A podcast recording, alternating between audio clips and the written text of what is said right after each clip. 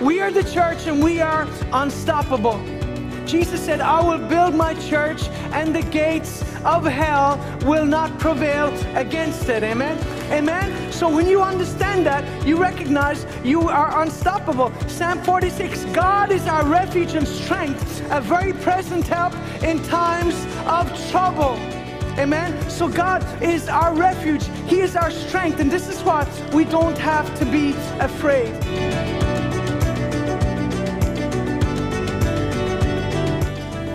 Praise the Lord. Well, we're doing, uh, we're, uh, this is part two of a message um, I started a few weeks ago called Unstoppable. And I just want to read a, a few verses here in Matthew chapter 16 and verse 13. And uh, Jesus came into the region of Caesarea Philippi. He asked his disciples, saying, Who do men say that I, the Son of Man, am? So they said, Some say John the Baptist, some Elijah, and others Jeremiah or one of the prophets. And he said to them, But who do you say that I am? Simon Peter answered and said, You are the Christ, the Son of the living God. Jesus answered and said to him, Blessed are you, Simon Barjona, for flesh and blood have not revealed this to you, but my Father who is in heaven. And I say to you that you are Peter, and on this rock I will build my church, and the gates of Hades shall not prevail against it. Jesus said uh, that uh, you are Peter, and on this rock I will build my church. The gates of hell will not prevail against it. So um, I think it's important to understand that Jesus wasn't building uh, the church uh, on Peter per se. It was built on the revelation that Peter had, and that is that Jesus Christ is the Savior, that He is the Messiah, that He is Lord. That is the rock upon which the church is built, uh, and, and our lives are built. Jesus is our rock. And He said, I will build my church. And so it's important to understand that we are His church, uh, called by His name, bought by, with His blood, filled with His Spirit, and there's nothing the devil can do to stop us. Hell cannot and will not prevail against us. Amen. Because we are an unstoppable force. And so, again, I believe that all of hell trembles at the thought that we will one day discover who we are and what we are called to do. The book of Acts, chapter 17, and verse 6 says, These men have come here who have turned the world upside down. And so, again, you know, the, the church is, is meant to have an effect on its society. Acts 9 verse 31. So the church throughout all Judea and Galilee and Samaria had peace and was being built up and walking in the fear of the Lord and the comfort of the Holy Spirit, it multiplied. You see, the church was being built up by Jesus. You see, we don't have to build the church, we are the church. And we are being built by Jesus. We are being built up by Him. Amen. Christ is building you up. He is building me up. Amen. We must simply walk in the fear of the Lord and the comfort of the Holy Spirit. So the Bible says, as they walked in the fear of the Lord and the comfort of the Holy Spirit. So that's our job. Walk in the fear of the Lord and allow the Comforter to do His work in us and through us. And we will see the growth that we desire because I believe God wants us to go from addition to multiplication because that's what happened the early church. That's what's going to happen the end times church. You know, there have been so many others who have, you know, made declarations over the church, you know, that the church is finished and God's finished with the institutional church as they call it and, you know, God's doing a new thing, etc., etc. You know, as Nietzsche said, God is dead, but, you know, Nietzsche's dead and most likely in hell, uh, but God is alive and, and the church is alive because Jesus is building the church. Could somebody say amen? amen? We are the church and we are unstoppable. Jesus said, I will build my church and the gates of hell will not prevail against it. Amen. So hell cannot prevail against you. Amen. And when we understand this, we will not be discouraged by the setbacks or trials that invariably come our way because we know it's just a matter of time before we see our breakthrough. Turn to your neighbor say, Breakthrough's on the way, baby.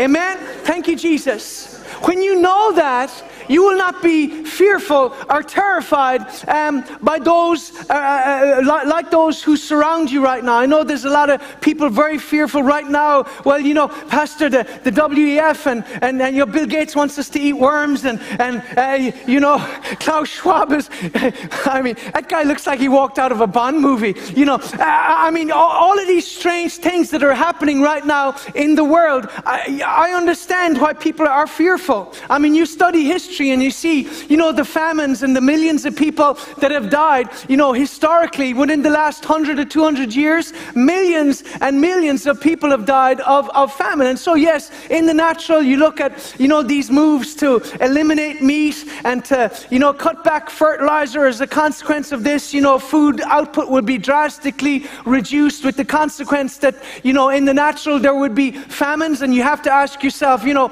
I mean, what kind of an idiotic person uh, would be running a government that would endorse or embrace many of these, um, uh, uh, you know, policies? Um, and, and yet there is a blindness, there is a darkness that's coming on the world and many people are buying into it. I'm sorry, I don't buy into the whole climate change cult. Um, uh, I prefer to think for myself. Amen. And, uh, but anyway, you know, I was just reading last night my Bible, and, you know, I just thought this is so encouraging. And uh, uh, because when you look at the big, uh, you know, the big picture of everything that's going on right now, there's a lot of really crazy and very disturbing things happening, you know, uh, whether locally or internationally, okay? And, um, uh, you know, uh, in, in, some ways, unprecedented things. Um, but when you look at what the Word of God says in Daniel 2, um, you watch watched while a stone was cut without hands, which struck the image on its feet of iron and clay and broke them in pieces. That's symbolic. Uh, the iron and feet are the Antichrist kingdom. The Antichrist kingdom, which, you know, is, is, is starting to be manifested around us in some ways, you could say. Um, uh, uh, and, and that's why you, you have leaders that are, you know, pursuing policies that are, uh, you, you, know, patently illogical and uh, very much not in the interest interest of the people for whom they're meant to be governing. And so you have to ask yourself, why is that happening? Well, it's, it's, there's an antichrist agenda. However, as believers, we are not meant to be wasting all of our time watching YouTube videos, wondering where's the antichrist and what's he doing. That is not our focus. Our focus is on the stone that was cut, because here we see it says that uh, uh the image was cut, and it says it struck the image on its uh, feet of iron and clay and broke them in pieces. Then the iron, the clay, the bronze, the silver, silver and the gold were crushed together and became like chaff from the summer threshing floor, and the wind carried them away so that there was no trace of them was found. So, you know what? It doesn't matter who you mention, you know, WEF and, uh, you know, George Soros, Bill Gates, whoever, whatever agenda you want to talk about, you know, uh, the Bible says the time is going to come that there will not be a trace of these uh, individuals or entities or the agendas that they are pushing because they have no power because our God reigns. Our God sits on the throne. Jesus Christ is King of kings. He is Lord of lords. And so I just want to say to you, child of God, do not be afraid. God is in control. Could somebody say, Thank you, Jesus? Amen. How many of you believe that? Our God is in control. That's really nothing to do with the message. I just thought some of you might need to hear that. Because a lot of believers getting very anxious and fearful. And you know what? We shouldn't be fearful. When you see all these things happening, what did Jesus say? Lift up your heads. Glory to God. Because your redemption draweth nigh. Glory to God. The time is coming close where Jesus Christ is going to split those clouds. He's going to come down. He's going to return in glory. Hallelujah. Our God reigns. Amen. Our God reigns. Amen. So, amen. Read the book and you won't be afraid. So, anyway, when you know this, that you are unstoppable, you know that God's purposes will prevail in your life, and there is nothing the devil can do about it in Jesus' name. 2 Samuel 5:20. So David went to Baal Perazim, and there he defeated the Philistines. He said, The Lord has broken through my enemies like a flood. And so that place is called Baal Perazim, which literally means God of breakthroughs. Hallelujah. How many of you glad you serve a God of breakthroughs? How many of you today say, you know what, I need a breakthrough? Amen. Glory to God. I, I thank you. Uh, you know, I, I, thank you, Lord, that you're the God of breakthroughs. And so, you know, if you need a breakthrough, He's a specialist. God is the God of breakthroughs. And while He never promised us a life without battles, He did promise us the victory in them. And I think it's important to understand that. Amen. He did promise us the victory in the battle. Amen. So the enemy may try to hinder, he may try to hold you back, but ultimately he cannot stop you. Amen. Because he cannot stop God and you belong to him. Amen. Could somebody say, I belong to Jesus? Amen. So when you understand that, you recognize you are unstoppable. Psalm 46 God is our refuge and strength, a very present help in times of trouble. Amen. So God is our refuge. He is our strength. And this is why we don't have to be afraid. Amen. And uh, I just want to read the, the, the second verse. Uh, God is our refuge and strength, a very present help in trouble. Therefore, we will not fear even though the earth be removed and though the mountains be carried into the midst of the sea. So, have you, have you seen any mountains disappear lately? No? Uh, I mean, is the earth still under our feet? Yes. Well, you know, we've no reason to fear. But the Bible says, even if that happens, you still don't have a reason to fear. Why? Because God is your refuge and He is your strength. And so, let the winds blow, let the storms come, let the enemy rage, because you know what? He is a defeated foe. Amen. You, you are a victory waiting to happen. Glory to God. It's just a matter of time. You are a winner. You're a champion. You are more than a conqueror through Christ who gives you strength. Amen. So, you know what? Come what may, you cannot be shaken and you cannot be forsaken. Glory to God. You're a member of a kingdom that cannot be shaken. Glory to God. Amen. We are members of a kingdom that cannot be shaken. And so this is why it's important. We build our lives on Him. Just like Jesus said to Peter, on this rock is your life built on Jesus. Amen. Is your life built on Him? Amen. So we must keep our eyes on Jesus Christ because the Bible says, looking unto Jesus, the author and finisher of our faith. Deuteronomy 28 and verse 7. The Lord will cause your enemies who, uh, the Lord will cause your enemies who rise against you to be defeated before you. They shall come against you one way and flee from you seven ways. Some of you sitting here today, or maybe watching today, are under assault right now you know, depression, death, despair, addiction, family problems, anxiety, heartbreak. The list goes on and on. But just watch what God will do in your life. He has this, He hasn't forgotten you, and He will not forsake you. You see, too many times, we are, we, we are paralyzed at fear because of the voice of our giants. And we all have our giants. How, how many of you know death has a voice? You're never going to clear me. You know, sickness has a voice. You're never going to get better. You know, addiction, you're never going to be free. Uh, uh dep- depression, things are never going to change in your life. But you know what? It's so important that we don't give place to the devil, like the Bible says in Ephesians 4:27. Don't listen to his lies. Like David, it's time to rise up by faith and take hold of your promise. Amen. You're, you, it's time to talk back because your giant needs to hear your voice in Jesus' name. Because David discovered that a man who faces his fears with faith wins every time. If you will face your fears with faith, you will win. It's just a matter of time because God's promise is greater than your problem. God's mercy is greater than your sin. Amen. And so this is why we become unstoppable, firstly, when we discover our righteousness. I touched on it last week when I spoke, but I want to deal with it more in detail because it's very important. Job 33 and verse 26 He restores to man his righteousness. What a glorious promise. What a glorious promise. For he restores to man his righteousness. And yet, sadly, many of us have never really taken time to consider what this actually means for us. I want us to look at Job chapter 25 and verse 4 to 6. How then can man be righteous before God? Or how can he be pure who is born of a woman? If even the moon does not shine, and the stars are not pure in his sight, how much more man who is a maggot, and the Son of Man who is a worm? And, you know, that has given birth to some kind of, you know, uh, maggot ideology or worm ideology. Oh, Lord, I'm nothing but a, worm, a, miserable worm. You know, no, that's not what it's talking about. It's talking about man in his sinful state.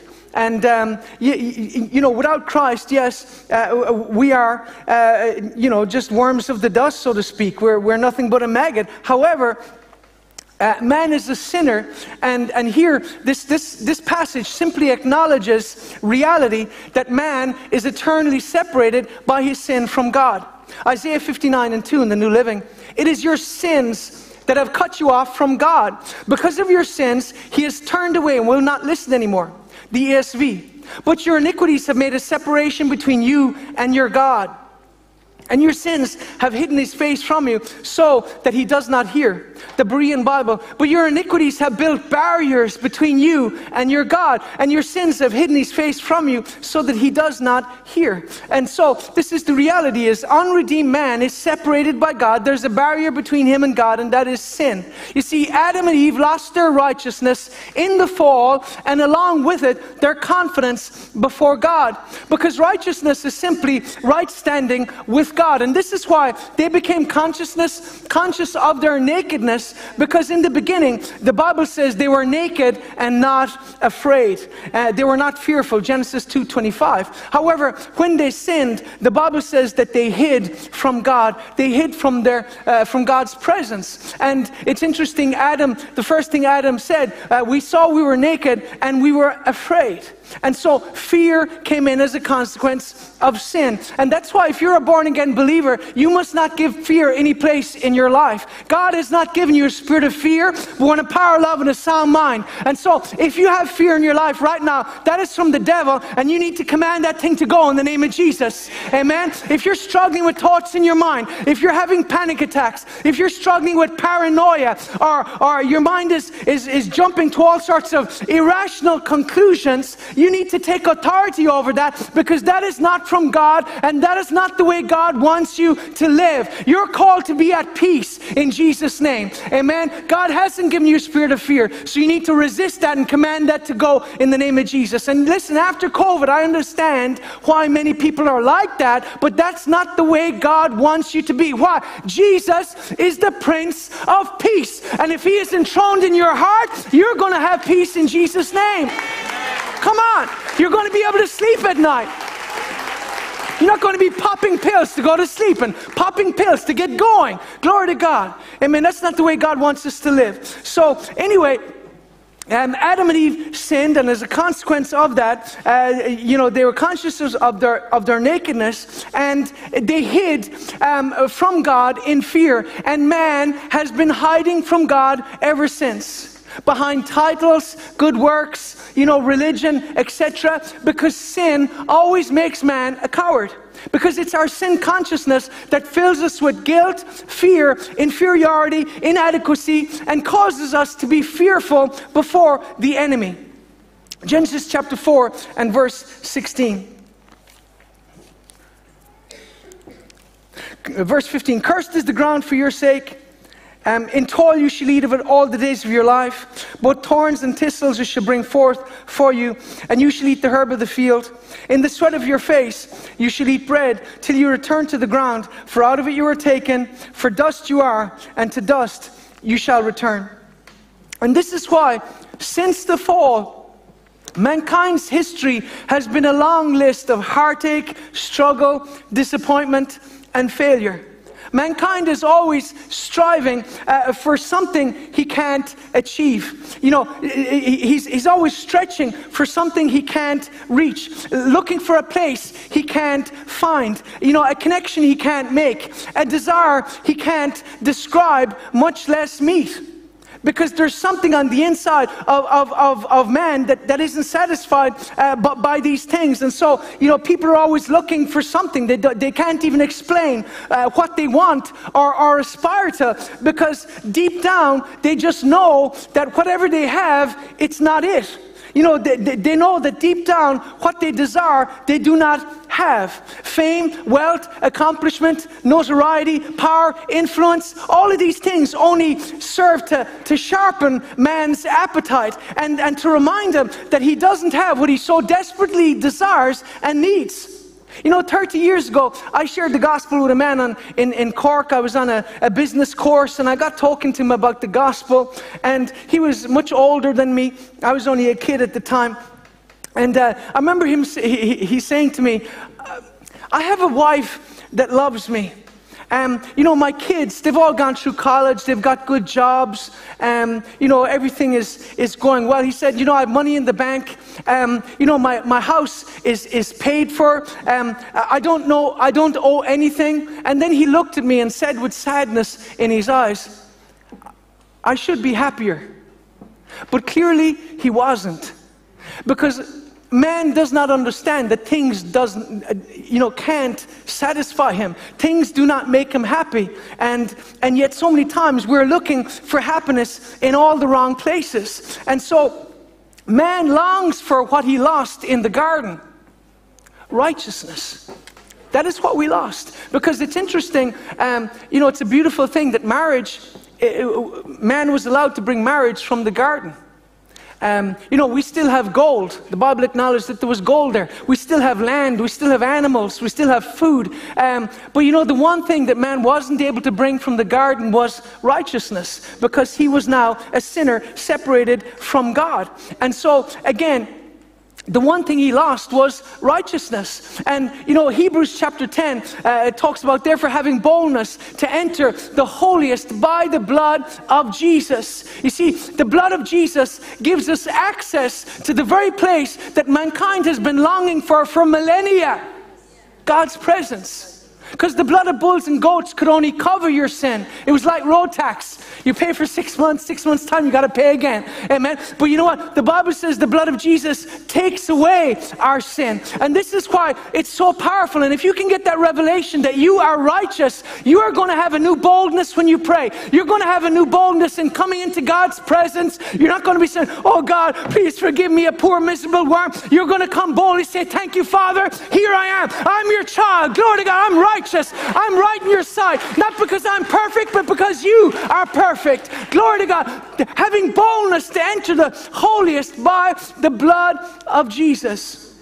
Amen. So again, uh, it's righteousness that gives us access to the holy presence of God. Because remember, Jesus came to give us relationship, not religion.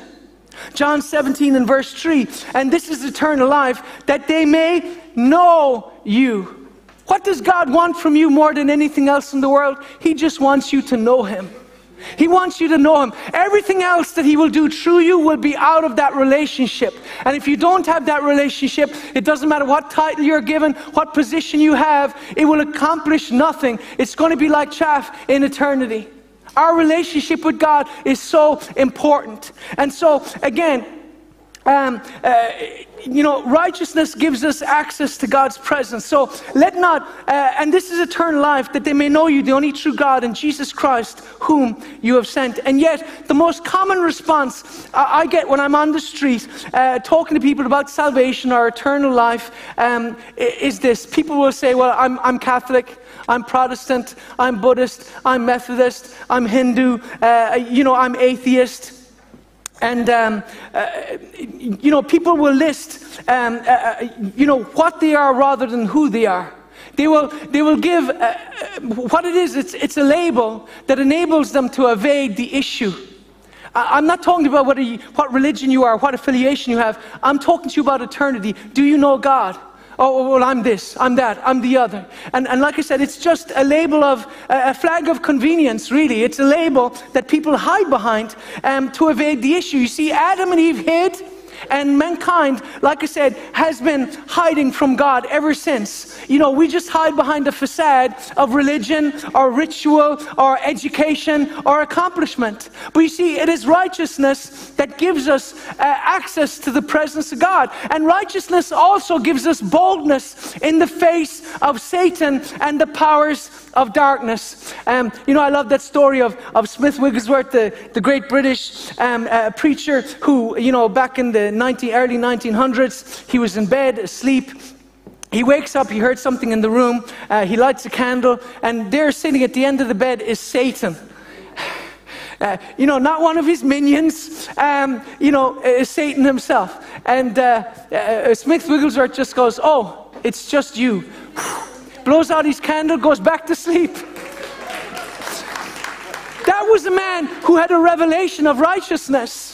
He had a revelation the devil couldn't touch him because of his righteousness through Christ. You see, righteousness gives us boldness in the face of Satan and the powers of darkness, but in its absence, we won't have any courage or confidence before the devil's attacks, temptations, and trials. We'll be, you know, you know, we'll be constantly going on, oh, oh, please, please pray for me. And I, I often ask for prayer, but you know what? There, there's a time to pray for yourself. There's a time to just rise up and, and take authority. We're going to deal that in a few weeks' time. But you know what? This, this explains why many uh, believers are defeated and discouraged. Why? They're made new, but they don't know it. They have been set free, but they still languish in, in prisons of, of, of fear, sin, shame, and self pity. Because you see, righteousness isn't about what we can do, but rather it's about what Jesus has done. Um, John Calvin said this We shall never be clothed with the righteousness of Christ, except we first know assuredly we have no righteousness of our own. So, as long as you are trying to save yourself, you're not saved. And there's many Christians who are trying to save themselves. They're trying to be good enough for God to do something in their life. They're trying to be good enough for God to answer their prayers. And they're, they're, you know, they're, they're trying to perform. And uh, let me say this the cure for self righteousness is self awareness. Because it's only when you become aware of how far you, far you fall short of God's glorious standard of holiness that we are enabled to appreciate more fully what God has done in restoring to us our righteousness. He restores to man his righteousness. You see, it's by grace through faith. The blood of Jesus Christ declares that we are righteous. Romans chapter 5 and verse 9. Much more than having been justified by his blood, we shall be saved from wrath through him. How have we been justified? You, you, know, people say, well, what does justified mean? It's just as if I'd never sinned. Just simply like that. We're justified by his blood. Amen? So, Colossians chapter 1 and verse 19, and it says, For it pleased the Father that in him all the fullness should dwell and by him to reconcile all things to himself. By him, whether things on earth or things in heaven, having made peace through the blood of his cross. How do we have peace with God? Because of the blood. Amen. The blood has purchased peace for you and for me. Because it's righteousness, not religion, that gives us access to God's presence, favor, and blessings. You see, you can light a thousand candles, it's not going to do anything for you.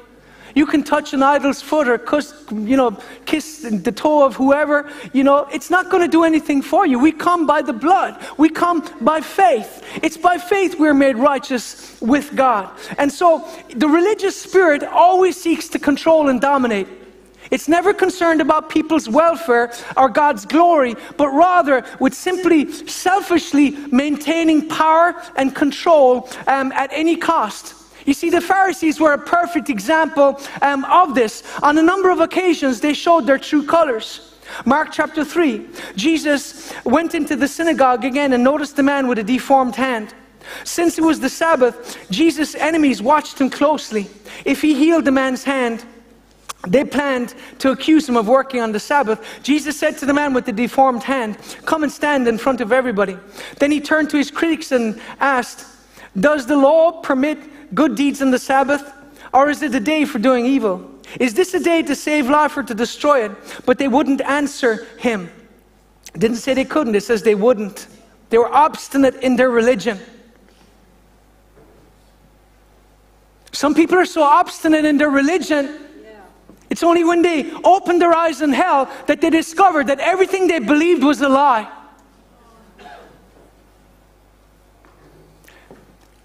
There is no salvation without humility. We must humble ourselves before God.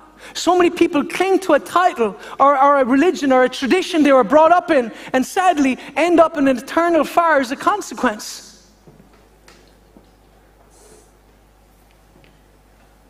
It says they wouldn't answer him. He looked around at them angrily and was deeply saddened by their hard hearts. Then he said to the man, Hold out your hand. So the man held out his hand and it was restored. At once the Pharisees went out and met with the supporters of Herod to plot how to kill Jesus. They had witnessed a marvelous miracle of a man with a withered hand, you know, a, a hand that, that you know, was obviously much shorter than the other. Jesus speaks to it, it grows out. They had witnessed this mighty miracle before their very eyes, and they couldn't deny it. But instead of giving God the glory, instead of praising God for what had just happened, it says they, they went out and sought to kill Jesus. I mean, talk about missing the, the, the, the wood for the trees. Um, you know, they were blinded by, by religion to the reality that the Messiah was standing in front of them. The, the Gospel of Matthew, chapter 28, again uh, illustrates you know the religious spirit. And um, and, and I don't believe that's uh, you know just uh, Judaism or it, it, I believe this is something that transcends all all faiths all religions. Is this uh, you know inability at times to see the truth that's standing right in front of your face um, uh, because you've been blinded by tradition. And um, verse 11 of Matthew chapter 28 and it says now, when they were going, behold, some of the guards came to the chief priests and, th- and, told them the things that had happened. And when they had assembled with the elders and consulted together, they gave a large sum of money to the soldiers, saying, uh, Tell them the disciples came at night and stole away his body while we slept. And uh, if it comes to the governor's ears, we will appease him and make you secure. So they took the money and did as they're instructed, and that saying is commonly reported among the Jews until this day. I mean, think about the seriousness of what is happening here. These men know that Jesus has risen from the dead. But the religious spirit has so blinded them and hardened their heart that they want to cover it up rather than acknowledge the fact that this is the Messiah that we have prayed for and believed for and cried out for for thousands of years. I think that is so tragic. You know, even when Christ rose from the dead, they sought to suppress the truth in order to maintain control. Romans chapter 1, I don't have time to go through it, but it talks about that. It says, Men, verse 18, who suppress the truth. You know, journalism used to be about, you know, seeking the truth. But journalism died during COVID.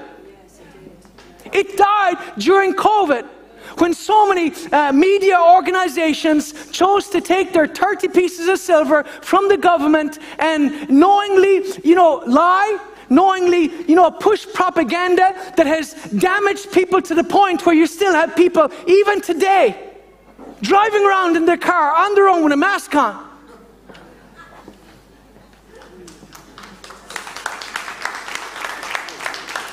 Your choice if you want to wear it out in public. I understand. That's, that's fine. But I mean, you're in your car. You can't give it to yourself.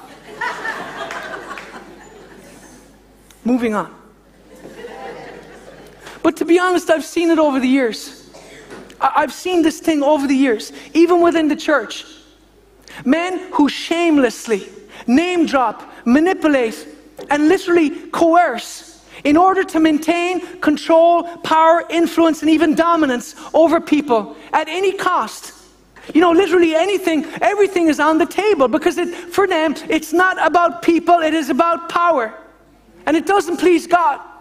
Ezekiel 34. Then the message came to me from the Lord Son of man, prophesy against the shepherds, the leaders of Israel. Give them this message from the sovereign Lord. What sorrow awaits you, shepherds? Who feed yourselves instead of your flock. Shouldn't shepherds feed their sheep? You drink the milk, wear the wool, and butcher the best animals, but you let your flock starve. You have not taken care of the weak. You have not tended the sick or bound up the injured. You have gone uh, looking uh, You've not gone looking for those who have wandered away and are lost. Instead, you've ruled them with harshness and cruelty. So my sheep have been scattered without a shepherd, and they're easy prey for any wild animal. As a pastor, let me say this I don't say things or address issues because I want to offend or alienate or hurt anybody's feelings. But I understand this I'm accountable to God, and I have a responsibility to Him to simply proclaim the truth. What you do with it is up to you, entirely up to you. But my responsibility is to declare it in Jesus' name.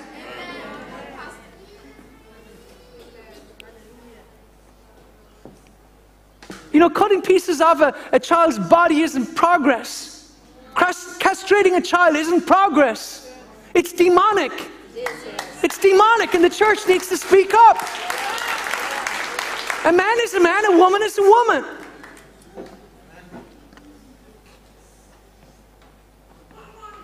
Therefore, you shepherds, hear the word of the Lord. As surely as I live, says the sovereign Lord, you abandoned my flock and let them be attacked by every wild animal.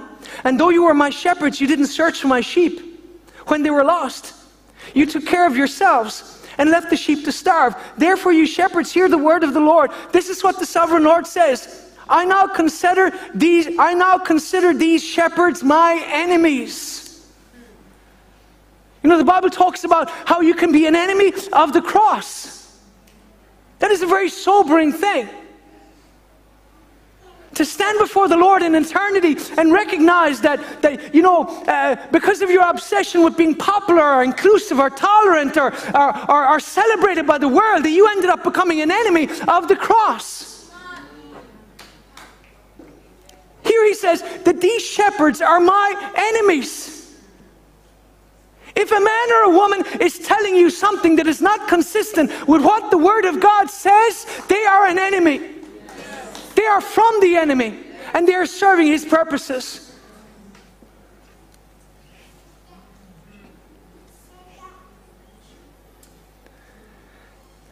I now consider these shepherds my enemies, and I will hold them responsible for what has happened to my flock. I will take away their right to feed the flock and I will stop them from feeding themselves. You watch a man or a woman who is not serving God honestly, who's not walking in integrity.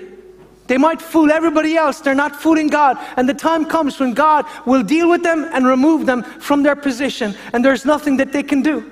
He says, I will rescue my flock from their mouths, the sheep will no longer be their prey. You see, we who pastor would do well to remember that they are God's sheep and that it is God's house. Amen. It's God's house, it is His church, and we are accountable to Him for how we lead. Matthew 5 and 20.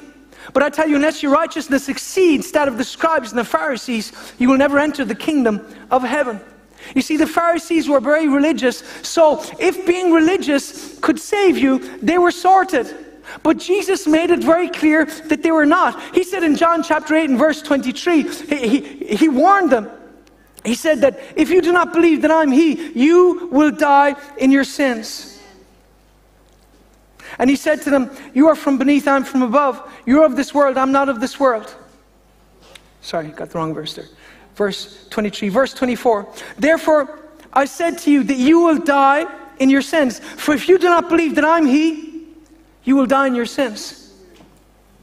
Jesus told them that notwithstanding their religion and their ritual and their great knowledge and their study and their sacrifice, that they would die in their sins if they didn't repent and believe in Him. Acts 4 verse 12. Neither is there salvation in any other, for there is no other name under heaven given among men by which they may be saved. And so, again, we must understand salvation is through Jesus alone.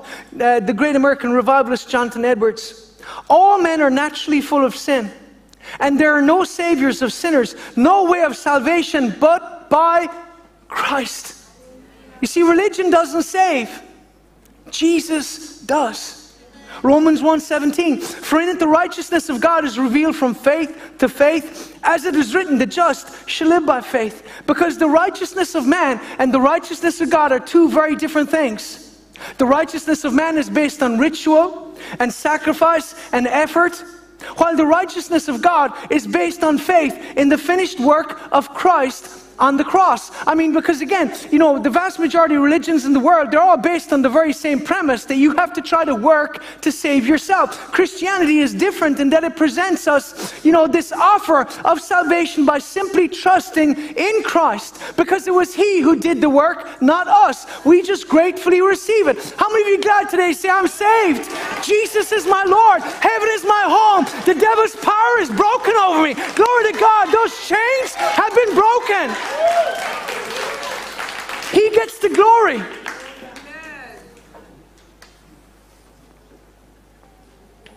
Martin Luther. Christ took our sins and the sins of the whole world, as well as the Father's wrath, on his shoulders, and he has drowned them both in himself, so that we are thereby reconciled to God and become completely righteous. Jesus took it on his shoulders. He took my sin, He took your sin so that you could be forgiven and so that you could be free. My hope is built on nothing less than Jesus' blood and righteousness. What is your hope built on? Jesus rebuked the Pharisees for their self righteousness. Matthew chapter 23 and verse uh, 27 and 28. Woe to you, scribes and Pharisees, hypocrites! For you're like whitewashed tombs, which indeed appear beautiful outwardly, but inside are full of dead men's bones and all uncleanness. Even so, you also outwardly appear righteous to men, but inside you are full of hypocrisy and lawlessness. Verse 32. Fill up then the measure of your father's guilt. Serpents brood of vipers, how can you escape the condemnation of hell? People talk about, well, the God I serve doesn't judge. Well, that's not the God of the Bible. Jesus is coming back as a judge. Right now, you have the offer of grace, but that is a time sensitive offer. And the time will come when that offer is withdrawn because Christ will be returning as the judge. And there's such a thing as too late with regards to eternity. And this is why, as the church, we must awaken to the hour that we're in. Jesus rebuked the Pharisees not because he hated them, but because he loved them. He loved them. And he loved them enough to speak the truth to them. This was his mercy because he wanted them to hear. But Leonard Ravenhill said this the self righteous never apologize, and neither do they hear. Those who are self righteous do not hear, they do not listen. And so the Pharisees willfully rejected the truth. And these men have had the last 2,000 years to regret their decision to trust in their own self righteousness. Charles Spurgeon, the greatest enemy to human souls is the self righteous spirit which makes men look to themselves for salvation. Are you looking to yourself for salvation? Oh.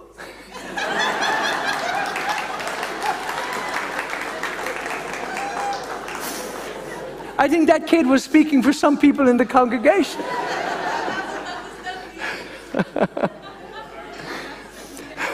no, we don't trust in ourselves because we can't save ourselves. Dwight L. Moody said this God has nothing to say to the self righteous. I want to ask you today Has the voice of God been silent in your life?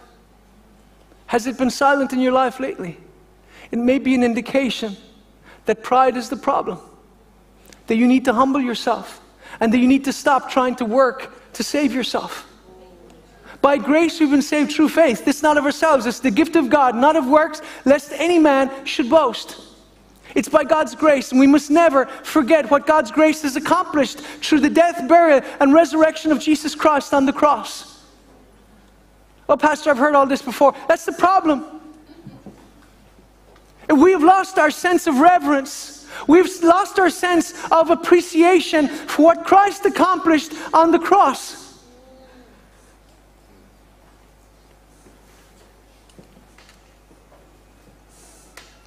but for Jesus, we would be lost. And this is why Jesus rebuked the Pharisees. He rebuked them because he loved them. Luke 18 and verse 11 the Pharisees stood and prayed thus with himself God, I thank thee that I'm not like as other men are extortioners, unjust, adulterers, or even as this publican. The Bible says he prayed with himself. He prayed, but God wasn't even listening because he was praying with himself. Because, you know, we cannot please God or attain righteousness by our own efforts. You know, Romans 8 and verse 8 says, Those who are in the flesh cannot please God. It's impossible. And so, again, if you are full of pride or arrogance or you're looking down your, your nose at other people, you know, again, uh, I address issues in, in my messages not because I, I, I despise people or, you know, want to disrespect them, but because I know there is such a thing as objective truth. And when our Taoiseach is talking about how he feels there should be a, a third gender, um, you know, on, on, on census, I mean, th- this is idiotic, particularly for somebody who has a medical background. It's idiotic. But it's an indication of how deluded our generation has become. And so Jesus spoke truth because he loved. And so we must humble ourselves before the Lord. Amen? Because again, there is no salvation outside of cross, Christ. There is no salvation outside of the cross. Hosea 4 6, my people are destroyed through lack of knowledge. You see, Satan takes advantage of believers who don't know their right standing with God. And as long as you base it on your feelings or your emotions or your performance, you will always come up short. You'll never be sure that God loves you and, uh, or that He will answer your prayers. And you'll always be looking for somebody else to pray the prayer of faith. The Bible says the prayer of faith will save the sick. Any one of you can pray the prayer of faith. Any one of you can lay hands on the sick. Any one of you can cast out devils. Any one of you can lead somebody to Jesus. You need to just understand that you are righteous and that God will use you. Yes, you may have some struggles. Yes, you may have some failures, but thank God for the blood. Thank God that you are the righteousness of God in Christ Jesus. Amen. As the worship group come forward, you are the righteousness of God in Christ Jesus. You are righteous not because you are perfect, but because Jesus Christ was perfect. All of us have sinned and fallen short of God's glory. I really only got through the introduction today, but we'll deal with the other half next week. But this is such an important subject. And, and I see so many believers who struggle because they're just so full of shame and condemnation but you know, the Bible says there's now therefore no condemnation for those who are in Christ Jesus. Hallelujah. Yes, at times we stumble, at times we fall, at times we fail, but thank God for the blood that speaks over us and declares that we are righteous, that declares that we are forgiven, and that declares that we are free.